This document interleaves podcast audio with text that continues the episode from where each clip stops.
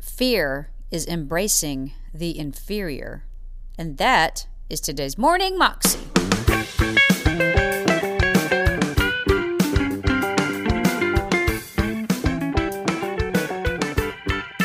Welcome to the Morning Moxie Show. I am your host, Alicia Sharp, and today on the show, we have part one of a three part message by Bill Johnson about love versus fear. Here's Bill. Isaiah 51. Here's what I want to do. I want to, I want to talk to you about uh, love versus fear.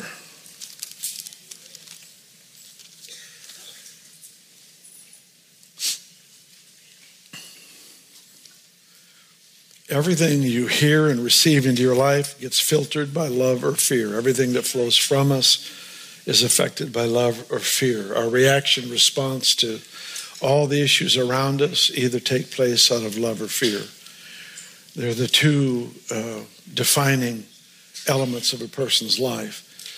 Uh, oftentimes, what we recognize is happening around us. Uh, those who are motivated by love will pick up on the good news, see the hand of God at work. Those who are controlled, manipulated by fear, will always recognize the works of darkness.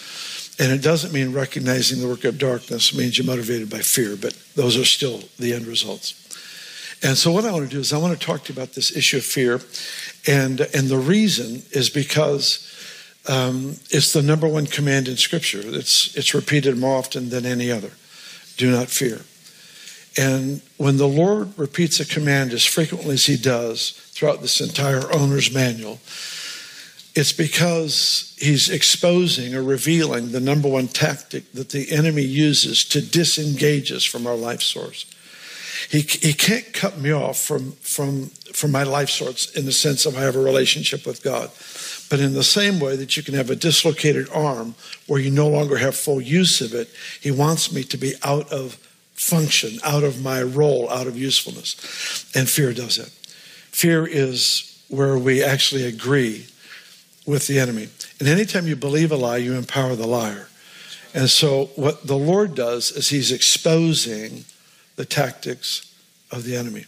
I don't like to become devil focused. That's it's really boring to me, and it's it's unappealing, and uh, there's nothing I like about it. But but Paul does say, I don't want you to be unaware of the devil's devices. So that's an important thing that we realize the tools that he used. When the Lord says, "Do not fear," He's never saying it to expose what we're doing wrong. In other words, it's not a shame deal. It's not a look at you, you're blowing it again. What he's doing, whenever he says, do not fear, he's opening up to us that within reach is the grace to be victorious over fear. It's never a command where, here, go take care of this. It's always a partnership. When He gives commands, He empowers us to do what we previously couldn't do. It's the nature of grace. Grace enables, grace empowers. And so when the Lord says, do not fear, He's merely saying, okay, right at this moment, there is within reach the capacity, the grace for you to deal with this that's come against you. Having the experience of fear, the emotion of fear, is not a sin. Partnering with it is. Embracing it as though it were truth. I mean, there's a difference between facts and truth. There are things that are true that aren't truth.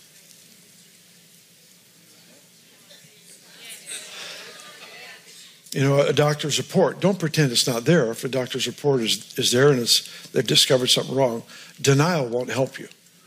Acknowledge what it is, but then come into truth that deals with the fact that Jesus has already taken care of that.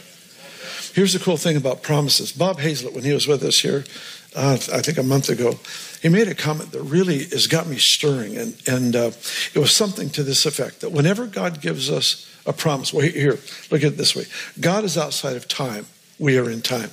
Whenever He gives us a promise, it is already done in His realm, it's already a finished, completed thing. And so, what we do is we pray, we obey, we cooperate, we do the things that He's assigned for us to do because we actually are used by the Lord to help bring the release to the breakthrough that we cried out for. Sometimes we have a role in seeing breakthrough. Sometimes our only job is to observe. and it's it's frustrating to try to figure out what season you're in because and the, only way I know is is to is to try something and have it not work. Then I go, oops, apparently it's the other season. Because there's two basic options. One is the violence. Violence. The faith is violent. The kingdom of heaven suffers violence, the violent take it by force.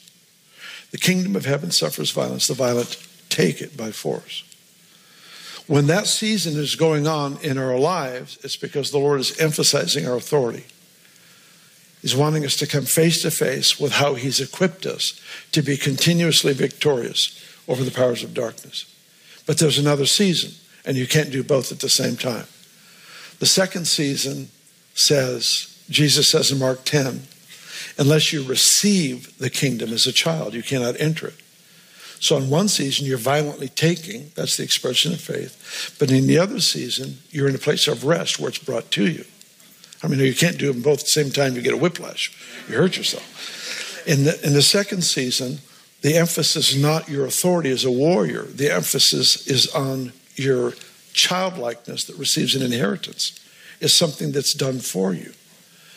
And these promises that the Lord has given us to really steer us, empower us to deal with the fear, issue actually come in both realms. They sometimes come as that commissioning or that, that compelling charge to pray with fasting, to make the decrees, fight the fight, fight the good fight of faith, do whatever is necessary to see this fear issue defeated so that you can stand in absolute confidence.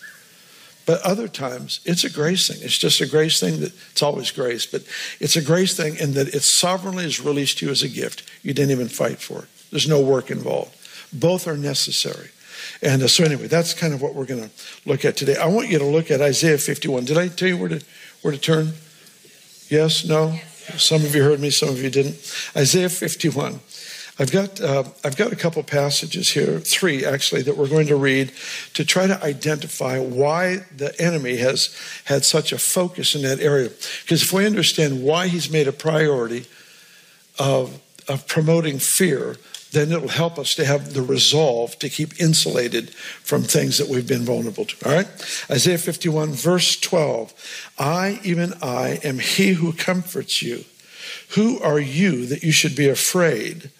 Of a man who will die, or the Son of Man who will be made like grass, and you forget the Lord your Maker, who stretched out the heaven, lays the foundations of the earth.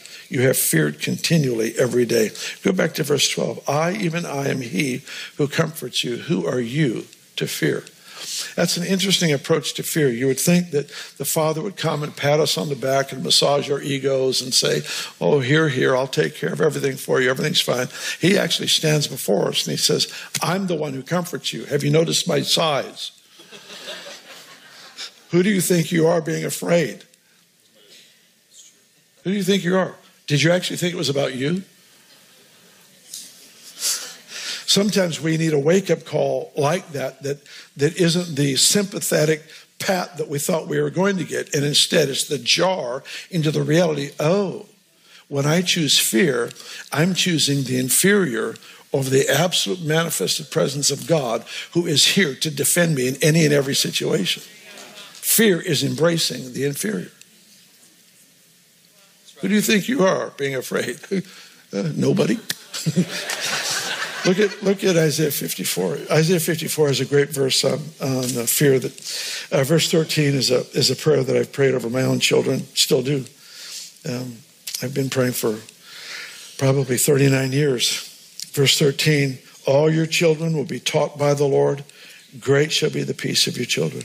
Verse 14, in righteousness you will be established. You will be far from oppression, for you shall not fear.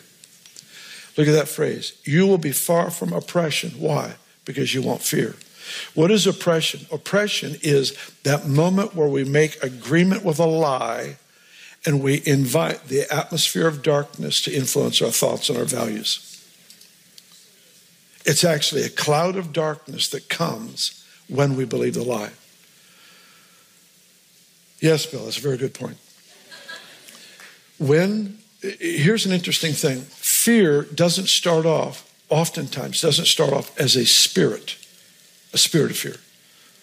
Sometimes it's just it's just a simple emotion. I mean, no, you can you can work yourself into fear without the devil being you know 100 miles away. I mean, we you know we don't need him to be stupid. I don't. I'll speak for yourself. I mean, so, so, some sins we always we, we we think are spiritual, but actually oftentimes they start in, in the natural realm. And the extreme example of this in Galatians 5 actually refers to witchcraft as a sin that starts as a sin of the flesh. That's just bizarre. I mean, here's this, you know, cultic involvement, the demonic, all this world swirling about a person who's involved in witchcraft. The scripture says it starts off as a sin of the flesh. What is witchcraft in its basic form? It is the want to be in charge and to control your environment so that you remain in charge. It is the absence of trust in God. And it starts as a sin of the flesh, it becomes supernaturally empowered, and eventually becomes very demonic, becomes a stronghold of the demonic. Does that make sense to you? The same is true with fear. Fear oftentimes just starts as I got a bill in the mail that uh, that I didn't expect and I don't have money for. I mean, you know, you can you start feeding into that thing, and pretty soon, in no time at all, you're just you're just buried in fear and worry, anxiety, all the junk that all of us face. Every one of us deal with this stuff. And so we get buried in that thing, and it actually invites the spirit realm to come and reinforce, and it becomes a much bigger battle than it was when we were just dealing with our own discipline. That was Bill Johnson, and you can find that clip on YouTube if you search under Bill Johnson, Love versus Fear. You can also find out more information about him at bjm.org. I hope you have a wonderful day today, and I will see you again tomorrow. God bless.